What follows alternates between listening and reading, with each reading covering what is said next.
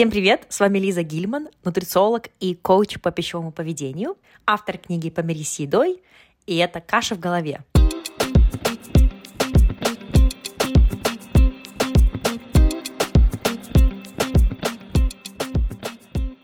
Номер один подкаст о питании, нутрициологии и пищевом поведении.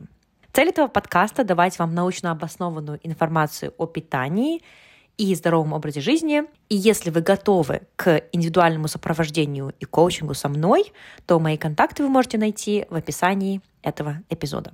Сегодня у нас эпизод номер 41, и сегодня мы будем говорить на тему переедания вечером. Это будет не длинный эпизод, и в этом эпизоде я хотела бы вам рассказать про 7 пунктов или 7 привычек, про которые вам нужно знать, а про привычки нужно не только знать, а также их и делать, для того, чтобы вечером был ниже шанс, ниже риск перееданий. Этот эпизод в частности для тех из вас, э, кто вроде бы вы нормально питаетесь в течение дня, вы не видите каких-то больших, скажем, ошибок в своем питании, но при этом вы все равно либо переедаете, либо едите как-то хаотично вечером. То есть что-то происходит вечером, такое ощущение, возможно, да, что это как будто перечеркивает то э, сбалансированное питание, которое у вас было в течение дня. Итак, первый момент, э, первый э, важный пункт, про который я хотела бы, чтобы вы знали, это очень важно не допускать сильный голод, когда вы ужинаете. То есть, что часто происходит? Часто, если вы переедаете вечером, или, например, вы съедаете ужин, и потом начинается вот это бесконтрольное э, кусочничество, это может быть из-за того, что вы позволяете себе быть слишком голодными вечером перед ужином. Это также может пересекаться с тем, что, возможно, вы недостаточно едите в течение дня. Или, например, вы оттягиваете свой первый прием пищи э, до обеда. Не допускайте, не позволяйте себе быть слишком голодными вечером. То есть если мы берем, например, шкалу голода от 1 до 10, то 10 — это самый сильный голод, 1 — это вообще нет голода. Да, такая же шкала есть для сытости от 1 до 10, когда 10 — это э, сильная сытость, переедание, дискомфорт, а 1 — это вообще нет сытости. Так вот, по этой шкале голода десятка — это когда сильный голод. Важно стараться не допускать, чтобы ваш голод вечером доходил до десятки. Приятный голод — это когда вы начинаете есть, ну, в районе 6-7. Да, опять же, это чисто это субъективная шкала, и только вы знаете, как вы себя чувствуете на вашей десятке. Только вы знаете, как вы себя чувствуете на вашей семерке. Ваш ужин допустим, часов 8, да, а тут, значит, 7 часов вечера, и вы уже голодные. Что делать? А до ужина еще час. Здесь важно стратегически перекусить. Причем перекусить не чем угодно, а желательно чем-то белковым и что-то с клетчаткой. Это может быть какой-то кусок сыра, это может быть какой-то там крекер с хумусом. То есть, опять же, важно этим снеком не наедаться, а просто утолить голод, приглушить голод. Потому что у вас будет полноценный прием пищи, ужин через час. Второй пункт. Он не так связан с едой, но он больше связан с вашей вечерней рутиной. Если вы работаете из дома, особенно если вы работаете из дома, очень важно как-то разграничить вашу рутину, то есть что-то, что разделяет вашу рабочую рутину, ваш рабочий день и уже а, ваш досуг, ваш вечер, э, вечер для себя, для семьи, релакс. Когда мы работаем из дома, вот я, например, работаю из дома, очень легко вообще не иметь эту границу между, окей, здесь у меня заканчивается работа и начинается вечер, начинается релакс и время для себя. Поэтому хорошо бы сделать какую-то, знаете, вечернюю рутину, э, сделать ее так, чтобы вы почувствовали разделение между рабочими часами и вечерними часами релакса. Что здесь можно сделать? Здесь можно, например, пойти принять душ или принять ванну. То есть не откладывать это на вечер, прям перед сном, а сделать это вот прямо после работы. Или, например, отлично тоже сходить на прогулку небольшую. Это может быть ну, небольшая или большая прогулка, смотря сколько вы двигались в течение дня. Очень классно завершить рабочий день какой-то прогулкой. Во время этой прогулки можно кому-то позвонить, можно послушать ваш любимый подкаст. И самое главное — ваше намерение. То есть подумать про себя, какое у меня намерение на этот вечер. Я хочу отдохнуть, например, таким-то образом сегодня вечером. И напоминайте себе о вот этой вечерней интенции. Intention — это тоже самое на русском? Intention. Intention. Это намерение, да. То есть какое ваше намерение на этот вечер? То есть когда мы более осознанно подходим к планированию релакса, даже это может не вовлекать что-то новое или что-то совсем другое от обычного, да. Это может быть просто вот ваше намерение. Я хочу сегодня вечером отдохнуть, например, от гаджетов. Или я понимаю, что для того, чтобы мне сегодня полноценно отдохнуть вечером и разгрузиться после рабочего дня, мне нужно не, не скроллить Инстаграм час, а было бы лучше моему организму расслабиться, если бы я пойду на полчаса прогуляюсь. Или пойду полежу в ванне без гаджета.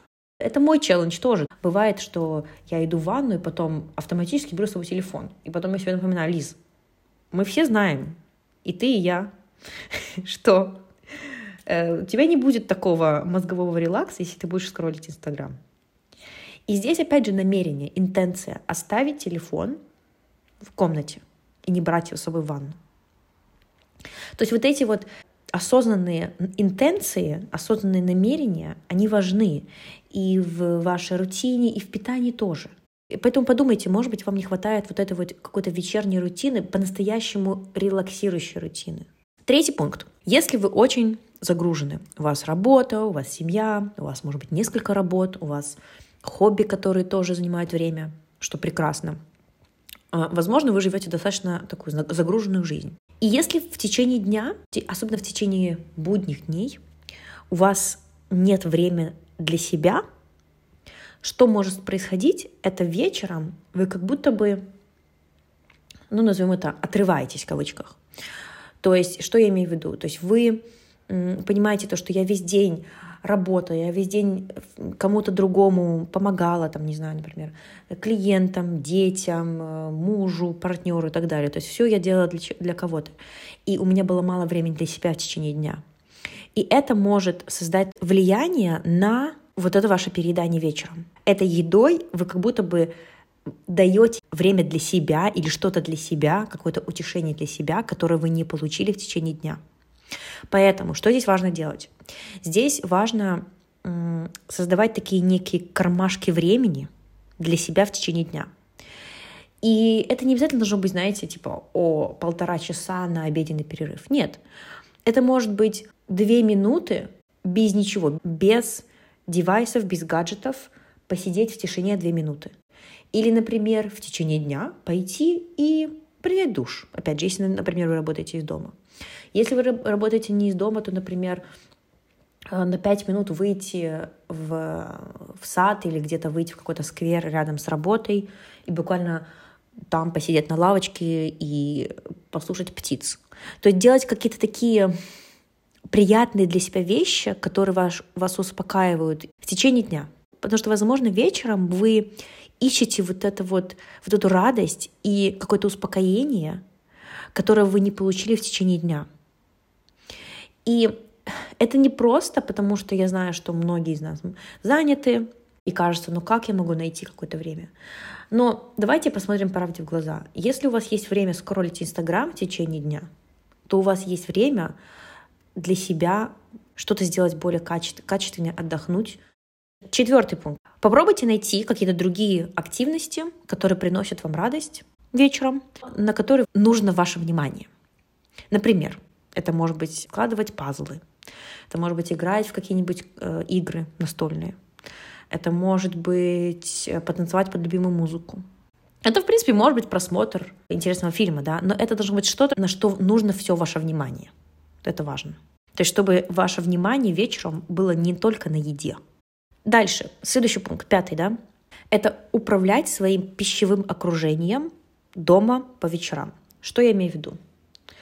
Если, например, вы поужинали, и у вас везде на столешницах э, остается еда, или, например, э, лежат э, постоянно там, миска с конфетами на, на столе, это не помогает вам не перекусывать эти, этой едой. Я сейчас не говорю, что вам нужно прятать конфеты от себя, потому что нельзя контролировать себя э, с конфетами, это же плохо. Нет, я абсолютно сейчас не, не про это говорю. Я как раз-таки считаю то, что не нужно избегать каких-то продуктов, например, конфет, в том плане, что вообще не покупать их и не, не держать их дома.